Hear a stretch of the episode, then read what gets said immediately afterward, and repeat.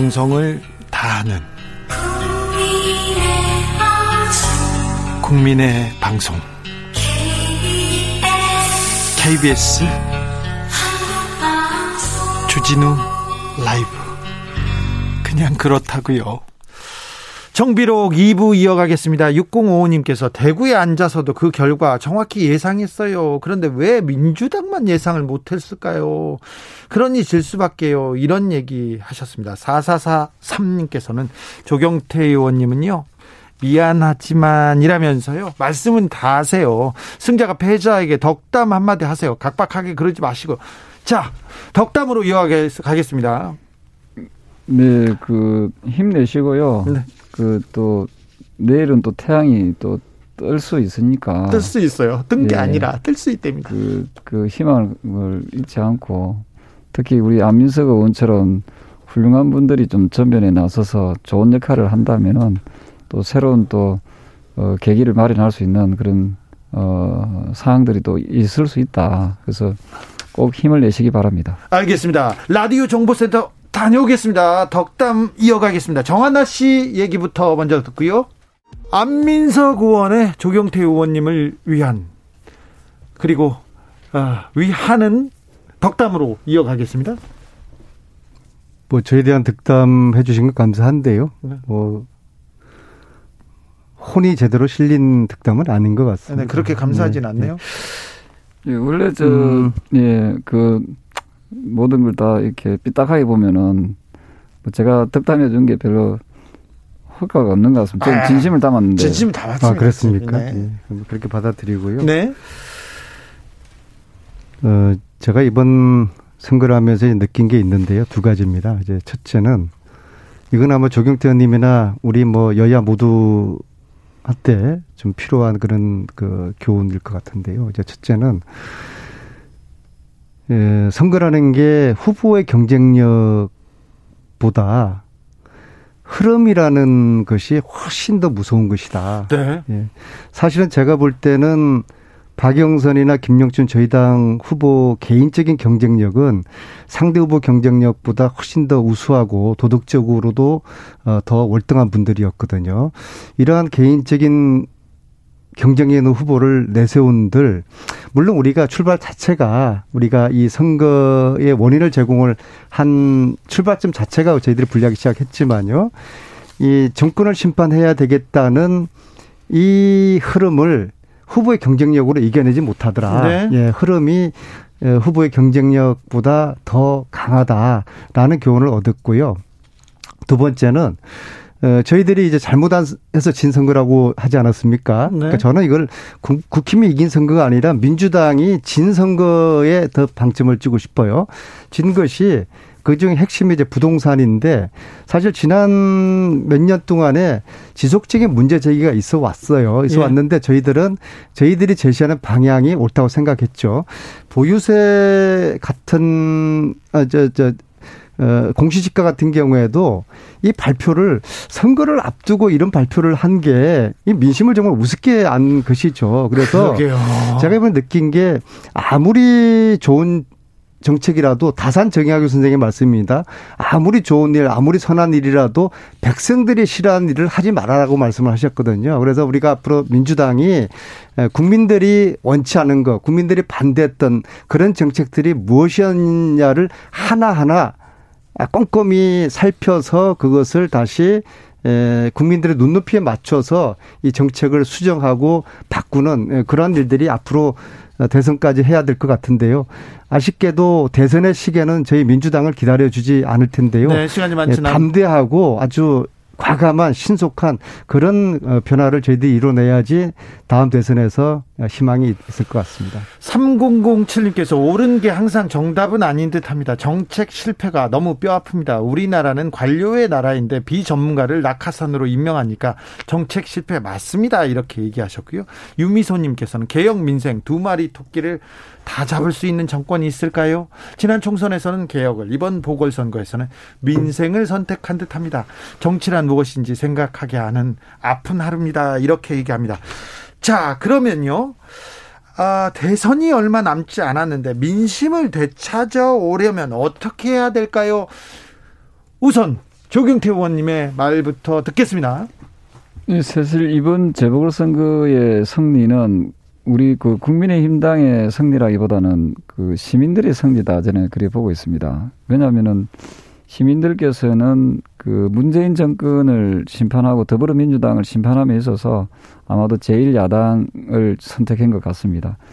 어, 저희 당에서는 이번 선거에 그 자축할 것이 아니라 더욱더 겸손한 자세로 임해야 되고 또한 어, 국민의힘 당이 가지고 있는 기존의 부정적인 이미지, 부자 정당, 기득권 정당, 웰빙 정당 이러한 그 어, 이미지를 우리는 어, 타파해 나가야 된다. 따라서 어, 저희들도 좀, 조금 있으면 아마 전당대회가 열릴 텐데요. 네. 그 전당대회를 통해서 새 지도부가 구성되면은 국민의힘당은 지금보다도 훨씬 더 강도 높은 쇄신과 개혁을 통해서 어, 내년 그, 그 정권 교체를 어, 대비해 나가야 된다. 저는 그런 입장입니다. 아, 조경태 의원이 국민의힘을 쇄신하겠다고 나서면 아, 민주당으로는 굉장히 두려운 카드가 아닌가요? 제 생각에는 만약에 조경태 의원님이 국민의힘의 당대표가 되는 것은 저희들로서는 거의 재앙에 가까운 그런 결과가 될 것입니다. 지금 막아야 되겠는데요. 여기다가 묶어놔야 네, 되겠는데요. 조경태 의원님이 네. 저희 쪽을 잘 알기 때문에 네. 예, 전투를 하는데 전쟁을 하는데 상대를 잘 아는 어, 적장이 가장 두려운 거 아니겠습니까? 네. 이제 그런 면에서 저희들이 어, 고민하는 것, 또 저희들이 쓸 카드, 그런 것들에 대해서 조경태 의원님이 잘 알고 계시기 때문에 저는 조경태 의원님이 당대표, 저쪽 당의 당대표가 되지 않았으면 좋겠습니다. 이게 네. 지금 덕담을 좀 하시라니까요. 네. 자, 민심을 되찾으려면 어떻게 해야 됩니까? 민주당이요? 저는 첫째, 다산 정약용 정신으로 돌아가야 된다. 예. 네. 백성이 싫어하는 것들을 하지 말아야 된다. 예. 그래서 부동산 정책을 필요한 어, 여러 가지 그동안 국민들로부터 어, 실망을 주었던 그런 정책적에 대한 일대 전환들을 어, 점검을 해서 정책 전환이 이루어져야 된다는 그런 생각이고요. 그래서 네. 되돌아간 민심을 되, 되살릴 수 있다고 보고요. 두 번째는 이 문제 본질은 저희들이 촛불 정신이라는 그 촛불 국민들이 지어진 권력이거든요. 그러면은 촛불 국민들의 눈높이에 맞는 그런 어떤 개혁을 부동산 역시도 이제 그 개혁인데요. 근데 그 개혁이 국민 정서나 국민 눈높이 하는 하고는 맞지 않았죠. 집이 많은 사람들은 집이 많은 사람대로 불만이고 네. 또 집이 없는 분들은 집이 없는 대로 불안하고 네. 예, 그래서 이제 이러한 어떤 다산 정약의 말씀처럼 국민들의 눈높이에 맞는 어, 정책을 이제 펼쳐야 된다. 그렇게 하면서 우리가 예, 촛불 정신으로 다시 돌아가야 된다고 생각을 합니다. 그래서 촛불 어, 국민들이 원했던 그 검찰 개혁, 언론 개혁, 재벌 개혁 또 교육개혁까지 해서 앞으로 남은 짧은 1년이지만은 적어도 징금다리 정도는 놔둬야 된다. 그래서 촛불 정신 돌아가야 된다는 것이고요. 마지막으로 저희들이 좀 걱정되는 게 앞으로 전, 어, 대선 경쟁을 앞두고 이재명이라는 이제 상수를 두고서 여러 후보들이 등장하는 그런 행태가 되겠는데 이 과정에서 어, 분열되는 것이 아니라 어, 좀더 파일을 키우는 선의의 경쟁을 통하고 좀 더 혁신적인 대안을 어, 제시를 과감하게 하는 그런 어떤 선의 경쟁이 될 수 있어서 그래서 어 경선이 하나의 축제고 통합의 장으로 만들 수 있, 도록 하는 그런 노력들이 필요할 것 같습니다. 7609님께서 여당 야당 모두 LH 사건 결말을 어떻게 매듭 짓고 그 결과를 보여주느냐에 따라서 민심의 흐름이 또다시 바뀔 겁니다. 부도덕한 지도층이 없어지길 바랍니다. 얘기했는데 LH 문제 그리고 이해충돌 방지법 선거 후에 속도 내실 예정입니까 민주당은? 제가 지금 모산 지역 사무실에 큰 현수막을 걸어놨습니다. 공직자 부동산 투기 절대 금지. 네. 예, 그래서 이번 이제 LH 직원들도 준공직자에 속하지 않습니까? 네. 그래서 어, 이번에 연루된 LH 직원들 포함한 정치인들까지 저는 국회의원들도 혹시라도 저희 여당의 국회의원들 중에서 이 신도시 관련된 투기 에 관여된 그런 국회의원들은 당에서 과감하게 출당 조치를 해야 될 필요가 있다고 봅니다. 그래서 네. 그것을 여야 상관없이 정파를 초월해 가지고 다시는 공직자들이 네. 부동산 투기를 하지 못하도록 그렇게 해야 된다고 저는 출당 생각합니다. 이상의 조치를 해야 됩니다. 조경태 의원님. 예, 지난번에 그 LH 3기 강명시형 신도시에 대해서 저는 철회해야 된다라고 했는데 네. 최근에 어, 정부에서는 축소해서 하겠다 예. 하는 그런 그 발표가 났거든요. 사실은 이번에 그 LH 투기 사건에 대해서 문재인 정권이 보다 더 강한 의지를 보이려면은 그것을 축소에 그쳐서는 안 되고요. 그것을 가감하게 어 신도시 3기로 지정되어 있는 그 지구를 저는 어, 철회하는 것이 옳다라고 보고 있고요. 또한 어, 부동산 투기와의 전쟁을 선포하겠다라고 말로만 하지 말고 이번에 연루돼 있는 부동산 투기 세력들에 대해서는 구속을 원칙으로 저는 조사해야 된다 고 보고 있습니다. 네. 여기에는 아마도 뭐 청와대 관계자 포함, 포함해서 여러 그 권력을 가진 권력층들도 많이 포함되어 있을 거라고 생각합니다. 물론 국회의원들도 저는 포함이 되어 있을 거라고 보고 있습니다만은 직위 과를 막론하고 저는 구속 수사를 원칙으로 하면서 네. 단호한 의지를 보일 때 어, 저는 비로소 어, 부동산 투기를 저는 뿌리 뽑을 수 있다. 저는 그리 보고 있습니다. 조경태 의원님의 주장에 동의하시죠? 네, 네, 네. 부동산 투기한 공직자들은 네. 폐가 망신당한다는 것을 이번 기회에 똑똑히 보여줘야 됩니다. 또 합의문이 하나 더 나왔습니다. 여기서 우리가 부동산 투기 공무원들 폐가 망신시키기로 하죠. 자, 대선 이제 국면으로 넘어갑니다. 조경태 의원님 야권에 네. 안철수 대표가 있고요. 윤석열 전 총장이 있습니다. 근데 국민의힘 안에서 어떤 후보, 어떤 분들이 이제 주목을 받을까요? 글쎄요, 그, 어, 대선이 저는 그 조심스러운 전망입니다만은 항상 6개월 전후에 저는 어, 떠오르는 인물이 저는 끝까지 갈 수 있다를 보고 있기 때문에 아직까지 1년 정도 남아있기 때문에. 자, 아직은 시간이 좀 있다. 네, 시간적 여유는 아직 있고요. 저는 그 새로운 인물들의 또 출연도 저는 가능하다라고 보고 있습니다. 아, 새로운 인물이요? 네네. 전국적 그리고 전국적 지지도를 이렇게 올리는 것이 쉽지는 않잖아요. 사실은 요즘에는 그 미디어가 워낙 발달돼 있고 또 개인적인 그 SNS라든지 이런 게 많이 발달되어 있기 때문에 저는 한 달, 두달 안에 충분히 그뭐 좋은 후보라면은 저는 부음을 일으킬 수 있다고 보고 있고요. 네. 기존에 말씀하신 그 어, 후보들 포함해서 저는 국민의힘당이 어, 그 대통합의 자세로 그 후보 단일화를 어떻게 어, 선출해 내느냐 그것도 상당히 그 중요한 포인트인 것 같아요. 그래서 가장 공정하고 민주적인 어, 그 경선 절차를 통해서 후보를 잘 선출된다면은 아마 내년에 좀 좋은 결과를 어, 좋은 게 기대할 수 있지 않을까 예상을 합니다. 대선 치르려면 민주당은 일단 어, 쇄신하고 이게 반전의 반전의 기회를 좀 포착해야 될 텐데요. 그뭐 대선은 아무래도 중요 저 핵심이 관전 포인트가 그 인물 중심 예, 이재명과 윤석열 뭐 그렇게 중심을 봐야 될 것 같은데요. 어, 일단 저희들은 이번에 어, 이낙연 당 대표가 선거 결과 때문에 많은 상처를 이제 받게 되었고요. 네. 그리고 상대적으로 이재명 지사가 아, 유리하게 되었지만 전체적으로 볼 때는 이재명 이재명 지사 역시도 결코 좋은 게 아니다 이렇게 생각합니다. 그래서 이후에 뭐 저희들이 한 대여섯 명 정도의 또 후보가 나올 거는 이제 예상이 되는데요. 이재명 지사가 상수고 나머지 후보들이 음, 도전하는 각축하는 그런 형태가 될 거고 이낙연 전 뭐, 대표도 뭐 도전하는 도전자 아, 물론 그렇죠. 있죠. 예, 예. 근데 이제 저희들은 이제 그런 정도 판 판세가 될 것이고 어, 야권이 좀 재미있을 것 같아요. 일단 이제 윤석열 음, 전 총장은 동가 조직을 고민을 굉장히 많이 할 것입니다. 그래서 일단 자신의 제3 세력을 이제 모을 거예요. 제3지대에서 세력을 모은 다음에 결국에는 국민의 힘 후보가 되기를 원할 겁니다. 돈하고 조직 때문에. 그리고 안철수 어, 대표 같은 경우에는 이번에 선거에서 일정도 기여를 했지만 예상보다 큰 폭으로 국민의힘 후보가 승리함에 따라 가지고 상대적으로 안철수 후보의 기여도가 좀 낮게 보이거든요. 네. 그래서 안철수 후보는 이후에 어, 당대당 통합 과정에서 자신의 존재감을 많이 이제 부각시키려고 하겠지만은 어, 안철수 후보 역시도 동가 조직 때문에 국민의힘 테두리 내에서 후보가 되려고 할 것이고요. 안철수, 윤승, 윤석열 이렇게 이제 각축을 하면서 또 국민의 힘 자체 내에서 후보가 더 나오겠죠.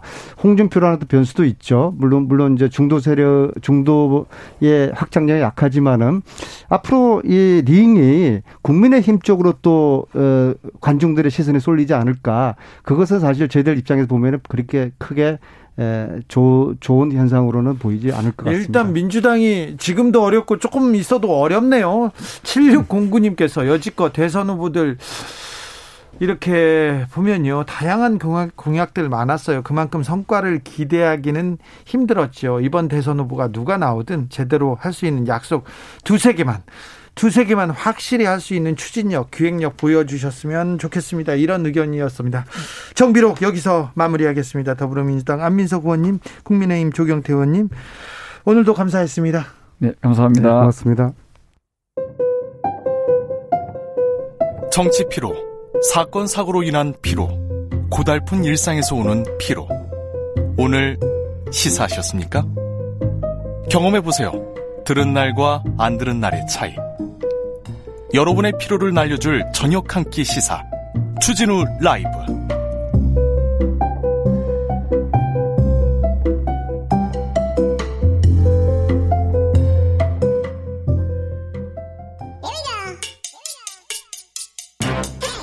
뉴스를 향한 진지한 고민 기자들의 수다 라이브 기자실을 찾은 오늘의 기자는 KBS 김비치라 기자입니다.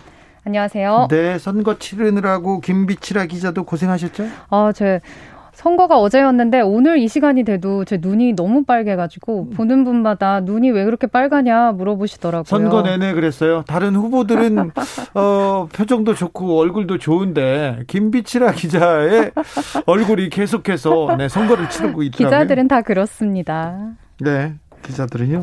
안 그런 기자도 많아요. 그래요. 네. 자, 오세훈 후보가 서울시장이 됐습니다. 국무회의에 이제 오세훈 후보가 들어가죠. 네. 충혈된 눈을 접고 보도에 집중해 보도록 하겠습니다. 네. 지금 이제 서울시장 같은 경우가 광역단체장 중에 유일하게 국무회의에 참석할 수 있는 사람입니다. 네. 그러니까 수도인 서울의 위상을 반영하듯이 단체장으로선 유일하게 장관급이기 때문에 할 수 있는 건데요. 이제 이게 문재인 정부 국무회의가 시작되고 나서 야당 인사가 단 한 명도 없었습니다. 아, 그렇죠. 네. 그러니까 이제 이렇게 참석을 하게 되면 그 자체만으로도 주목을 받을 수가 있는 상황입니다. 이게 음 이명박 정부 때 박원순 시장만 거기 국무회의에 들어갔었어요. 네. 그렇습니다. 그래서 그때 뉴스들을 좀 보니까 그때도 이제 박원순 시장이 주목을 받았다는 여러 속기록들이 있더라고요. 그렇죠. 갈 때마다 이제 뉴스가 나왔죠. 네. 그런데 이제 정식 국무위원은 아니기 때문에 의결권은 없고 발언권만 있습니다. 따라서 어떤 현안에 대해서 안건에 대해서 이의 제기를 할 수 있는 자격은 일단 주어진다는 데서 의미가 있습니다. 국무회의 가기 전 또 갔다 나와서 또 기자회견 할 수 있다는 그런 또 권리도 있죠. 눈길을 끄는 게 오 시장이 이제 후보 시절에 언론 인터뷰를 할때 때 국무회의 갈 수 있게 되면 적극적으로 참여해서 목소리를 내겠다 이렇게 예고를 했거든요. 네. 다음 국무회의가 오는 13일에 열리는데 벌써부터 참여를 했을 때 어떤 현안에 대해서 오 시장이 어떤 의견들을 유일한 야당 인사로서 던질지 벌써부터 이제 관심이 좀 쏠리고 있습니다. 오 시장이 당분간 스포트라이트를 받을 수 있겠네요. 네. 자, 서울시장 1년짜리입니다. 그런데 서울시 의회는 다 민주당, 민주당 의원들이 90% 이상을 지금 장악하고 있는데 오늘 서울시 의회하고 어떤 관계를 맺을 것인지 아, 이런 메시지를 던지기도 했어요 오늘. 네, 시장의 첫날 출근의 행보를 보면은 어떤 걸 가장 중시하는지가 좀 보일 텐데요. 오늘 이제 시청에 간 다음에 바로 시의회 의장실을 찾아가서 의장을 만났습니다. 네. 100구석 중에 101석이 민주당이고 당연히 의장도 이제 민주당에서 맡고 있는데요. 현장에서는 의장과 덕담을 나눴습니다. 적극적으로 좀 도와달라, 잘 협조하겠다 했지만 시의회 민주당 소속 의원들이 낸 보도 자료를 보면 뼈가 있습니다. 네. 지난 10년간 서울이 추진해온 역점 사업을 지속성 있게 이끌어줄 것을 믿는다. 우리는 감시와 견제의 역할을 하겠다라고 해서 오 시장이 지금 추진하려고 하는 사실상의 적극적인 부동산 정책들, 뭐 재건축, 재개발이나 층고 제한 푸는 문제들, 시장의 권한은 막강하지만 결국에 최종 승인은 시의회에서 나야 되기 때문에 네. 과연 오 시장이 추진하려고 하는 이런 빠른 속도에 맞춰서 시의회들이 승인을 내줄지 이것 또한 관심 가질 만한 뉴스가 될 것 같아요. 굉장히 쉽지 않을 겁니다. 네. 자, 이제 관심은 대선 레이스에 쏠립니다. 이번 보궐선거 압승, 야권은 상당히 고무돼 있고요. 어, 여권에서는 내년 대선도 어떻게 되는 거 아닌가 불안해하고 있습니다. 앞서 두 의원들께서 얘기해 주시는 거 저도 이제 관심 있게 들었는데 아무래도 기자들 사이에서 가장 오늘 관심 끈 거는 안철수 대표가 국민의당 대표로서 오늘 당 회의를 할 때 무슨 얘기를 할까였습니다. 네. 들어봤더니 범 야권이 모두 합쳐져야 정권 교체를 바라볼 수 있다. 야권 대통합 약속을 반드시 지키겠다 얘기를 했습니다. 합당할지 지켜봐야 되는데요. 합당을 하게 된다면 예전에 선거 전에는 아무래도 안 대표가 그 안에 들어가서 국민의힘 안에서 경쟁을 거쳐서 이길 수 있는 거냐에 대해서 부정적인 의견이 많았지만 이번 선거를 거치면서 어쨌든 중도층이나 무당층의 입지를 끌어올리는데 안 대표가 선거에서 역할을 했고 또 그간 과거 선거 과정에서 보여줬던 조금은 희화화됐다거나 뭔가 좀 부정적이었던 그런 꼬리표들을 이번 선거를 도우면서 깼다는 평가가 국민의힘 내에서도 나오고 있거든요. 국민의힘 내에서. 네. 그렇기 일부에서, 때문에 네. 일부에서 나오고 있기 때문에 네. 안 대표의 입지를 평가절하할 수 없다면 합당을 하고 나서의 어떤 모습들도 선거 전과는 조금 다른 국면이지 않을까 하는 기대를 많이 거치고 있습니다. 재보궐선거에 압승 홍준표 의원은 아 조금 약간 어떻게 하죠? 제 김종인 비대위원장 체제일 때는 사실상 홍준표 전 대표가 복당을 할 수 없는 상황이어서 어떻게 본다면 홍준표 전 대표가 이제 SNS에도 올렸듯이 이번 야당의 선거가 홍준표 전 대표의 복당과 함께 입지를 바로 치고 올리는 데에 스스로는 굉장히 좋다라는 그런 기회로 보고 있을 수 있어요. 예, 그런데 너무 그런데 압승했어요.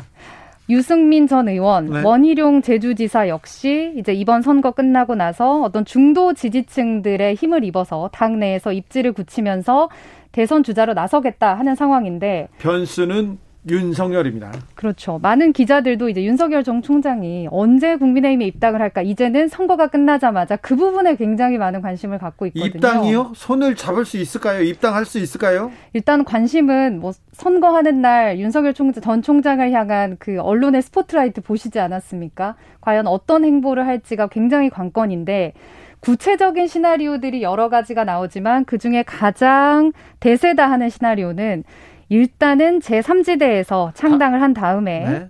국민의힘의 어떤 경선 국면이 다가오면 그 단일화 시도를 할 때 어, 입당을 하지 않을까. 이제 이런 희망의 시나리오가 가장 많이 오늘 나왔습니다. 네. 물론 그 과정에서 국민의힘 주류 세력들과 일어날 수 있는 마찰을 어떻게 할 것인가인데 오늘 좀 많이 나온 얘기가 김종인 비대위원장이 그때 큰 역할을 할 것이다. 그렇죠. 오늘은 물러나지만 킹메이커로서 뒤에서 예비 후보들을 좀 관리를 하다가 이번처럼 통합을 할 때 좋은 역할을 하지 않을까라는 시나리오까지 나왔습니다. 김종인 비대위원장이 윤석열 손을 잡고 다시 돌아오지 않을까 그런 얘기가 있는데 호사가들입니다. 아직은 네. 아무도 몰라요. 본인들도 모를 거예요. 그렇죠. 네. 어떻게 될지 모르니까요. 정치는 만약에 그런 시나리오가 아니라 한다면 그대로 제3지대에 남아서 김동연 전 경제부총리나 금태섭 전 의원처럼 여와 야에서 좀 중간지대에 있는 분들이 한꺼번에 힘을 모아서 정말로 제3지대에서 새로운 실험과 새로운 도전을 통해서 거대 여야를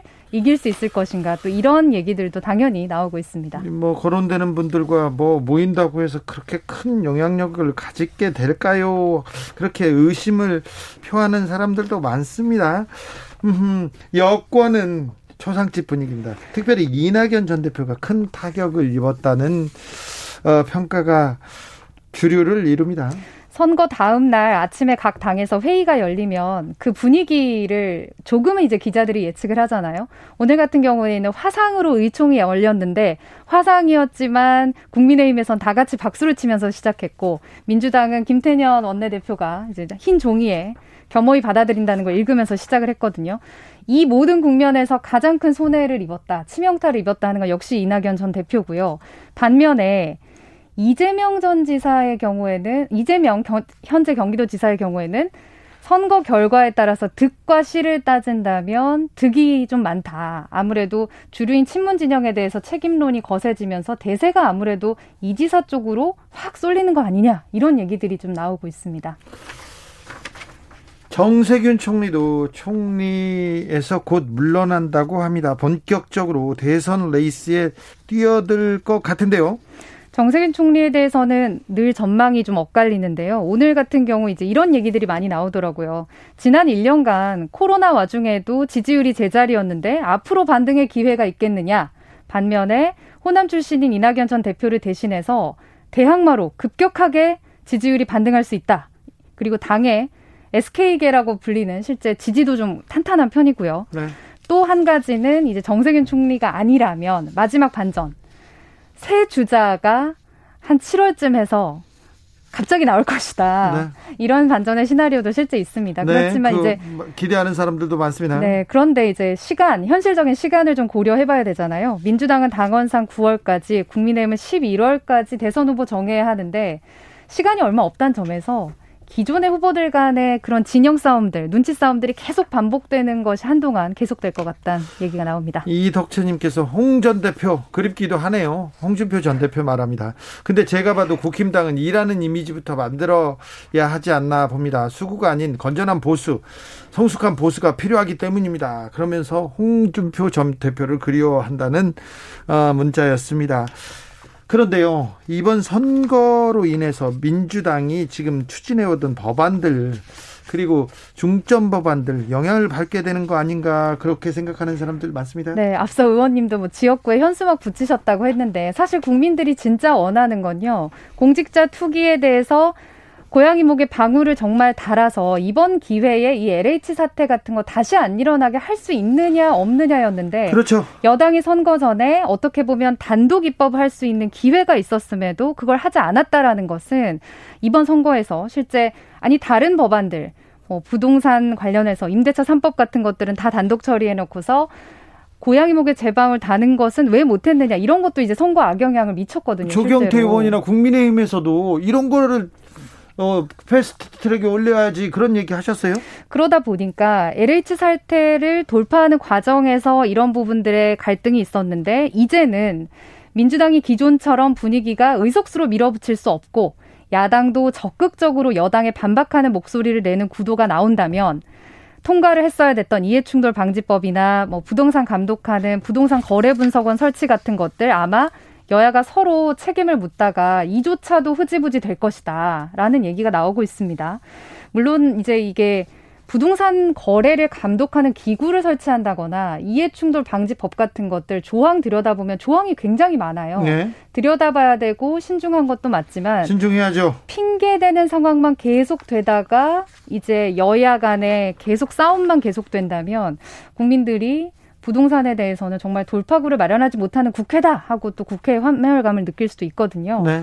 그리고 최근에 이제 관심 갖다가 좀 사라진 게 그 LH 투기를 비롯해서 공직자들 부당이득 소급 입법 하자라고 네. 민주당에서 지도부가 뭐 사죄 얘기하면서 했지 않습니까? 근데 네. 그 지도부들 지금 다 사퇴하지 않았습니까? 네. 과연 이런 동력들을 여당과 야당이 합심해서 부동산 문제만큼은 좀 해결을 해야 된다라는 거 끝까지 지켜봐야겠습니다. 여당과 야당은 합심하는 존재들이 아니에요. 이거 민주당이 부동산 투기에 대한 어, 명확한 해법 내놓지 않으면 민주당이 굉장히 맞습니다. 굉장히 어려운 상황에서 다음 선거를 맞이하게 될 겁니다. 네. 어, 오로지 오롯이 민주당한테 책임이 지금 어, 부담이 지어졌습니다. 0337님의 문자입니다. 지난 영앤영에서 제가 투표율 55% 넘을 거라고 예측 문자 보냈고 오. 야권 단일화에서 안철수 후보가 진다고 예측했습니다.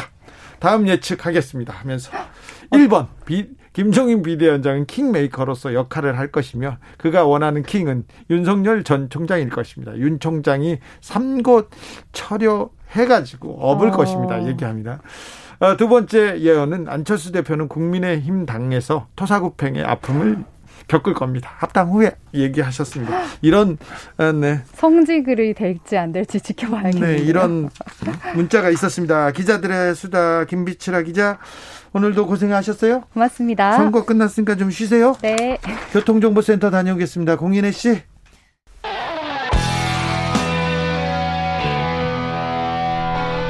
스치기만 해도 똑똑해진다.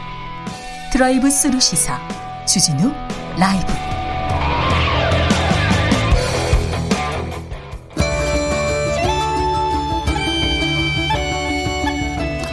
주진우 라이브 특별기획 박노자의 왜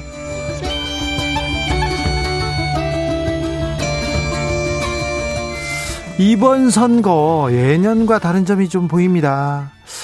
예전에는 지역별로 그리고 이념별로 지지하는 정당 뚜렷했는데요. 이번에는 그렇지 않아 보입니다. 계층별로 갈린다는 게 확연하게 달라졌습니다. 특별히 2030 세대의 선택이 중요한 키포인트였습니다. 이 결과 어떻게 해석해야 될까요? 대한민국 사회를 향한 거침없는 발언, 적나라한 비판. 오늘도 겸허히 듣겠습니다. 노르웨이 오슬로 대학교의 박노자 교수. 안녕하세요. 안녕하십니까? 네, 교수님. 네. 아, 이번 투표, 이번 선거 결과 어떻게 보셨어요? 네, 제가 좀 뭐라 그럴까 예상대로지만은 네. 그래도 이렇게 보니 앞날이 걱정됩니다. 아, 그랬어요? 좀, 예. 네, 예상대로 했는데 걱정, 걱정 많이 되시나 봐요, 목소리가요. 교수님? 됩니다. 정말입니다. 네, 교수님, 투표하셨어요? 아니에요. 네? 투표하셨습니까, 교수님? 저는 비록 대한민국 시민이지만 네. 아직까지는 주민등록이 안 돼 있습니다. 아, 그래요? 그래서 외국에서 살다가 이제 와서 한국에 장기 체류하는데 주민등록증을 기다리고 있습니다. 알겠습니다. 네. 자, 이번 재보궐선거, 이 결과가 말해주는 것은 무엇입니까? 두 가지입니다. 하나는 민심이 대대적으로 이 정권을 위반했다. 네. 대대적 실망이 분명히 있었다는 건 사실이고요. 또 하나는 이 실망의 일부분은 극우 매체들이 설치한 프레임에 그 걸쳐서 네. 그 프레임 속에 빠진 것도 부정할 수 없는 사실인 것 같습니다. 아, 그래요? 20대 남성의 70% 가량이 오세훈 후보를 지지했다. 이런 그 조사 결과가 나왔는데요. 이 점은 어떻게 해석하시는지요? 그러니까 이 정권이 사실은 몇 년 전까지만 해도 20대 남성들 보면은 주로 민주당 쪽을 지지한 것이 더 보편적이었습니다. 네. 그렇게 이렇게 돌아선 것은 뭐 실망의 이유는 이 정권이 잘못한 점 예를 들어서 부동산 정책에 있어서는 너무나 제대로 끝까지 가지 못하고 중간에 이렇게 선점 그런 부분들이 컸겠지만은 그런데 이 불만이 왜 하필이면 극단적으로 오른쪽으로 갔느냐 하면은 그구들이 설치한 프레임이 남성들한테 특히 먹혀 들어간 부분이 있습니다. 이 프레임이 예컨대는 페미니즘에 대한 마녀 사냥이라든가 네. 이런 부분들도 포함되어 있기 때문입니다. 아, 20대 남성들의 이런 그 오세훈 후보 지지, 이런 부분도 극우 매체의 프레임 때문이다. 이렇게 보시는 건가요? 그거 아까 말씀드린 것처럼 기본적으로는 정권이 잘못한 정책, 그러니까 네. 예를 들어서 부동산 정책에 있어서는 그 무주택자, 네. 나 약자들의 이해관계를 제대로 관철시키지 못한 네. 이 정권의 실천이 제일 큰 원인이지만 네. 실망한 사람들이 왜 하필이면 극우 후보를 뽑았느냐? 네. 그러니까 여기에 분명히 또 극우들이 설치한 프레임이 상당히 보편화됐다는 것도 보이진 않나 싶습니다. 아, 네. 극우 정치인의 극우 극우 정치인, 극우 매체가 만든 프레임 얘기를 하십니다. 어, 교수님, 네. 어, 강남 3구는 부동산 가격이 많이 올랐어요. 그죠? 네. 또 부도, 어이, 자기 재산들이 많이 늘었는데 왜 이렇게 계속해서 국민의힘을 지지할까요? 자기 재산의 가격이 더더욱 더 오르게끔 만들기 위해서입니다. 아, 더더욱 오르기 위해서. 아, 네, 그것보다 더. 네, 지금보다 더. 네. 네, 알겠습니다. 음, 아, 교수님이 그 2030 세대가 문재인 후보한테 실망했다, 표를 던진 걸 후회하고 있다, 이런 발언에 대해서, 어, 극우 쪽에 이, 이분이 실망한 지지자라고 보기보다는 본래 극우에 있었던 분들인 것 같다고 이렇게 SNS에 써, 썼는데 큰 논란이 됐습니다. 네. 이 메시지는 어떤 얘기를 전하고 싶었던 건가요? 그러니까 모든 20, 30대들을 이야기한 게 절도 아니었습니다. 네. 극우 정치인들이 유세할 때 네. 같이 이렇게 발언해주고 이렇게 하는 젊은이들이 극소수고요. 예. 실제 그들의 소속을 따져보면 그 대체로 극우 전단의 활동가층에 속하는 사람이 많고요. 예. 그들이 개인적으로 실망한 사람이라고 보기가 조금 힘듭니다. 한데 많은 젊은이들이 지- 실망한 것이 분명히 사실입니다. 네. 그 부동산 정책이 땅값을 잡지는 못하고 그리고 임대 사업자들이 혜택을 받아도 세입자 보호는 안 돼 있고 그러니까 월점세가 계속 오르고 있고 그리고는 지금 코로나 종국에는 기업들한테 지원을 훨씬 많이 주는 것이지 개인에 대한 지원은 독일이나 미국에 비해서는 너무나 적습니다. 네. 뭐 불만을 포물망합니다. 충분히 포물망합니다. 그 정도로 민주당 정권이 민생을 위한 개혁 개혁을 너무나 제대로 못한 것입니다. 네. 방향은 옳았겠지만 네. 멀리 나가지 못하고 중간에 서고 그 제대로 한 게 거의 없습니다. 그래요. 민주당도 보수 정당인가요? 어, 원건 보수 전단이지요. 원건 보수 전단인데 처음에는 그래도 약자층을 배려하겠다는 방식으로 인기를 모았다가 네. 실질적으로는 주거 복지라든가 불안 노동 문제라든가 해결한 게 없습니다. 네. 불안 노동 비정규직 비율은 3%입니다. 떨어지진 않았습니다. 죄송한데 비율이 몇 퍼센트라고요? 아, 비정규직의 비율이 여전히 37%, 나, 예. 정치 노동자의 37% 정도 됩니다. 개선되지 그러니까 않았다. 전혀 떨어지진 않았습니다. 네. 진보 정당의 존재감은 더 미미해지고 있습니다. 이번에는 정의당은 후보를 내지도 못했고요. 다른 진보 정당도 1%도 얻지 못했습니다. 이 진보 정당의 역할이 계속 역할이 중요한데도 역할을 못하고 있는 이유는 뭡니까? 그러니까 이게 좀 복, 복잡한 문제입니다. 타고난 태생적인 한계들이 있습니다. 한국 진보에는 제일 없는 것이 풀, 풀뿌리 조직이 너무나 없는 것입니다. 지역에서, 예. 사는 곳에서, 대학에서, 그렇게 대학 학생, 그 진보단의 학생위원회라든가 지역협회, 이런 것이 거의 없다시피 하지요. 풀뿌리 지박 기반이 원래부터 없어 왔고요. 예. 그나마 있었던 게 예를 들어서 종교조는 그런 역할을 대신 해주는 부분이 있었지만 그 종교조는 많은 타격을 받았습니다. 네. 그런 타고난 한계는 있고요. 그, 이, 1위에는 매체력의 한계가 큽니다. 네. 존재감이 없는 것은 큰, 웬만한 매체들이 진보 전반들을 언급해주진 않거든요. 네. 그러니까 비가시화 당한 것이죠. 그런 타고난 한계들이 있는데 주관적으로는 진, 그 진보 전당에 있는 특히는 40대 또 그 이상의 분들이 이제는 이 20, 30대들의 감수성을 제대로 못하는, 이해 못하는 부분도 상당히 큰 것도 사실입니다. 어, 교수님, 한국 사회에 아까 선거도 그렇고 이 진보 정당 얘기할 때도 언론 얘기를 계속 지적하시는데 한국의 언론이 문제가 큽니까? 한국의 언론은 문제 크다기보다는 그 자체가 문제일 뿐입니다. 네. 그러니까 언론은 공기, 공적인 그것의 역할 전혀 못합니다.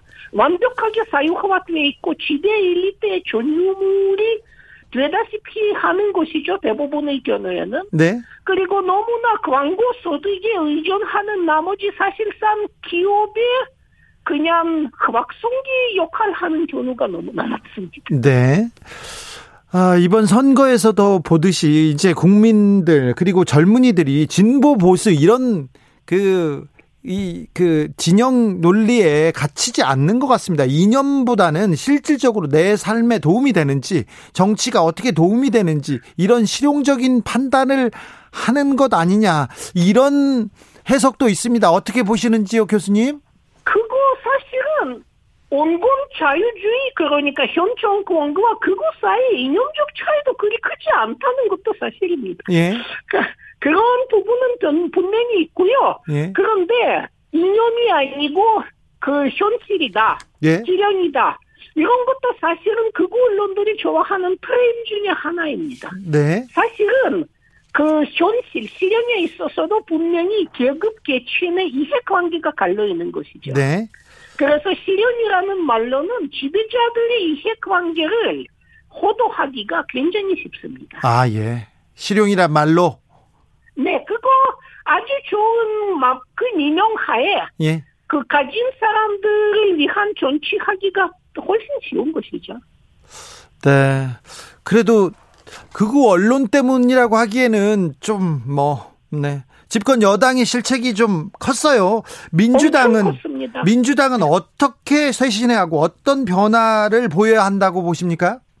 민주당이 한 가지 이해해야 하- 하- 합니다. 네. 기본적으로는 그 원칙이라는 게 있지요. 예. 그 한국 사회의 그 만약에 근원이라고 할 수도 있는 비정규직 양사는 네.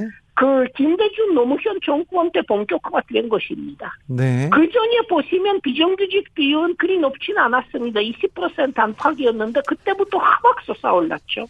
그리고 비정규직 양산을 가능하게 만든 비정규직 관련 악법을 통과시킨 것도 노무현 정권 때입니다. 아, 그래요? 그러니까 온건 자유주의자, 온건 보수주의자들이 약자층, 약자, 약한 노동자, 불안 노동자들을 지옥으로 집어넣은 것도 사실이지요.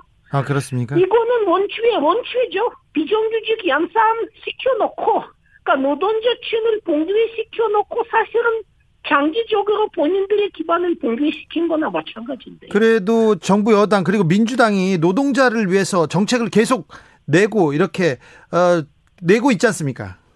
너무나 부족했습니다. 그것도 부족합니까? 대단히 부족했습니다. 이번에 예를 들어서는 공무원 부문에 있어서는 비정규직 제로 만들겠다. 네. 말은 참 좋잖아요. 예. 처음에 뭐문 대통령이 최초로 그 집권하자마자 인천국제공항에 이렇게 예. 오셔갖고 비정규직은 이제 다 정규직화 시켜주겠다. 그렇게 권원하 실제로는 정규직화가 아니고 계열사 그러니까 그 계열 업체에다가 그 견전 채용한 것이었거든요. 네. 그리고는 정규직이 그래도 계열사 정규직이고요. 그리고 훨씬 더 안 좋은 조건으로 예. 이렇게 뽑는 이런 식이었습니다. 그러니까 그러니까 말은 본질을 하고 고참했는데 현실은 그저 개살, 개살구였던 거죠. 아니 그래도 그래도 민주당 그리고 문재인 정부에서는 노동자의 현실을 개선하려고 계속 노력은 했지 않습니까? 그 부족하지만 부족할 정도도 아니고 태부족했고 네. 결실이 거의 없었습니다. 그러니까 노동자가 실감할 만한 결실이 없었습니다. 예를 들어서는 갑질 반지법 이런 거 만들어줬는데 네. 갑질의 수준이 거의 그대로입니다. 실제로 이렇게 여론조사, 특히 부- 비정규직 사회에서의 조사를 해보면은 갑질 피해 비율이 거의 그대로입니다. 그런데 정도. 예, 예. 그런데 국민의힘에서 그럼 노동자를 다독여 줬습니까? 거기는 더 하면 더 할 겁니다. 훨씬 또 반노동 정책으로 일관할 일관 해왔고 앞으로도 반노동 정책을 해올 사람들입니다. 저 이상돈 교수가 주진우 라이브 방금 전에 인터뷰에서 아 국민들이 무능한 정치인보다 부패한 정치인을 찍은 것이라고 이렇게 어, 해석하시더라고요 이번 선거에서 그렇게 말할 수도 있죠. 그 자유주의자들이 어쨌든 약자치 의존해온 부분도 있고 해서 약자들을 위해서 뭔가 하겠다는 옳은 방향을 잡긴 했는데 네 무능 무능했죠. 무능하기도 했는데 기본적으로는 온- 온건 자유주의자들도 어디까지나 가진 자들이고 대부분은 가진 자들을 위주로 정치를 해야 하기에 거의 그 길로 나아가지는 못했습니다. 어쨌든 노동자 보기에는 무능한 것이죠. 예.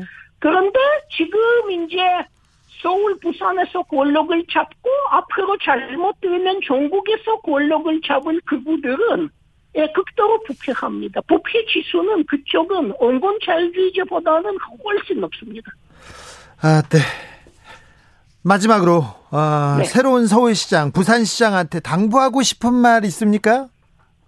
반복하고 싶은 말이 그것을 하나 기억하셨으면 좋겠습니다. 사리사욕을 채우다가 부자들의 사리사욕을 채우다가 사회 전체가 공멸의 길로 갈 수 있다는 것을 이분들이 기억했으면 좋겠습니다. 네. 부동산 가격이 오르고 오르고 해 이렇게 했다가는 이 피라미드 전체가 그냥 무너져 버릴 수도 있다는 것을 가진 자들이 기억해야 합니다. 알겠습니다. 그러니까 권인으로서는 네. 제발 그런 부분을 염려 염두에 두셨으면 한다 이런 말씀이죠. 네, 공인들이 그런 부분을 염두에 둬야 되는데, 네. 말씀 잘 들었습니다. 지금까지 박노자 교수였습니다. 감사합니다. 감사합니다. 오늘도 수고하고 지친 자들이여 여기로 오라. 이곳은 주기자의 시사 맛집 주토피아 주진우 라이브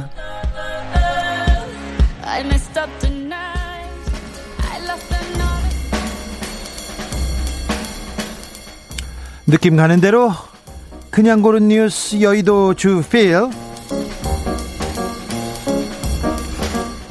결혼 연애 수당 허경영 5만 표 넘었다. 나머지 후보는 머니투데이 기사인데요. 군소 후보 10명의 득표율은 득표율은 다 합쳐서 3.28%입니다. 근데 허경영 국가혁명당 후보가 1.07% 득표율로 3위에 올랐습니다.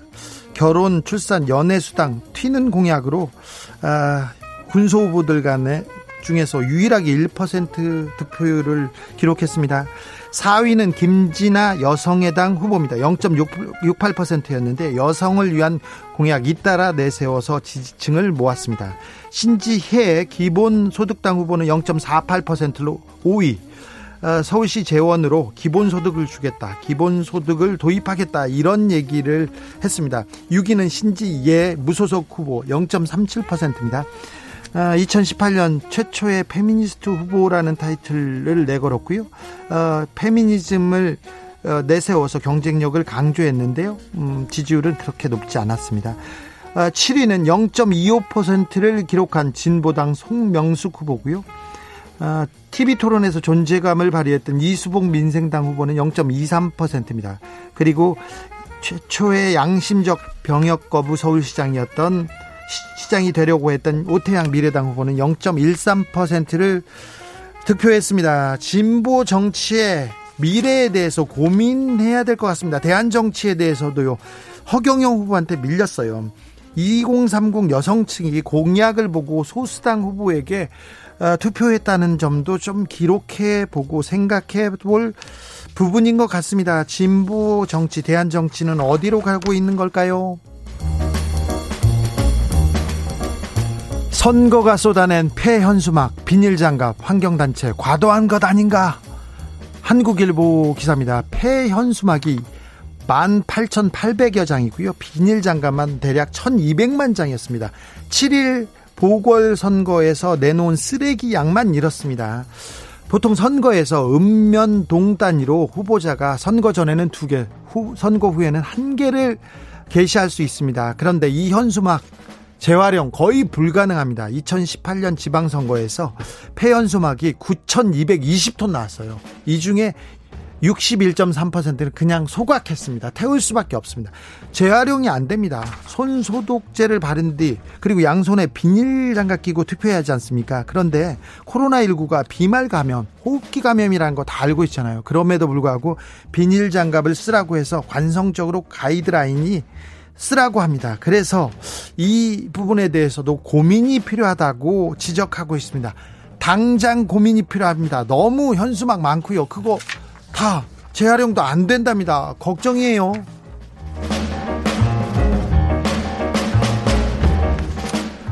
아들이 데려온 신부가 친딸 반전 결혼식 MBC 기사입니다. 며느리가 친딸, 사위는 아들. 어, 이거 뭐지요? 장수성, 중국 장수성에서 실제 벌어진 일입니다.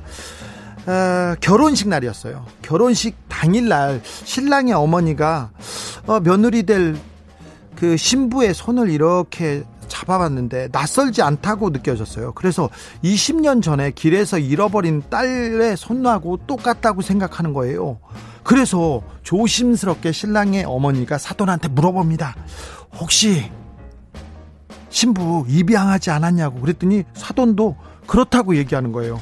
그래 놓고 찾았어요. 딸을. 아, 딸을 잃어버린 버린 후에 상심한 신랑의 어머니가 딸의 빈자리를 채우기 위해서 아들을 입양했다고 밝혔습니다. 그래서 결혼식장에서 빨간색 예복을 입은 신부가 하염없이 시어머니 품에서 울니다. 아이고 하늘이시여 이게 또 무슨 운명의 장난입니까? 그런데요.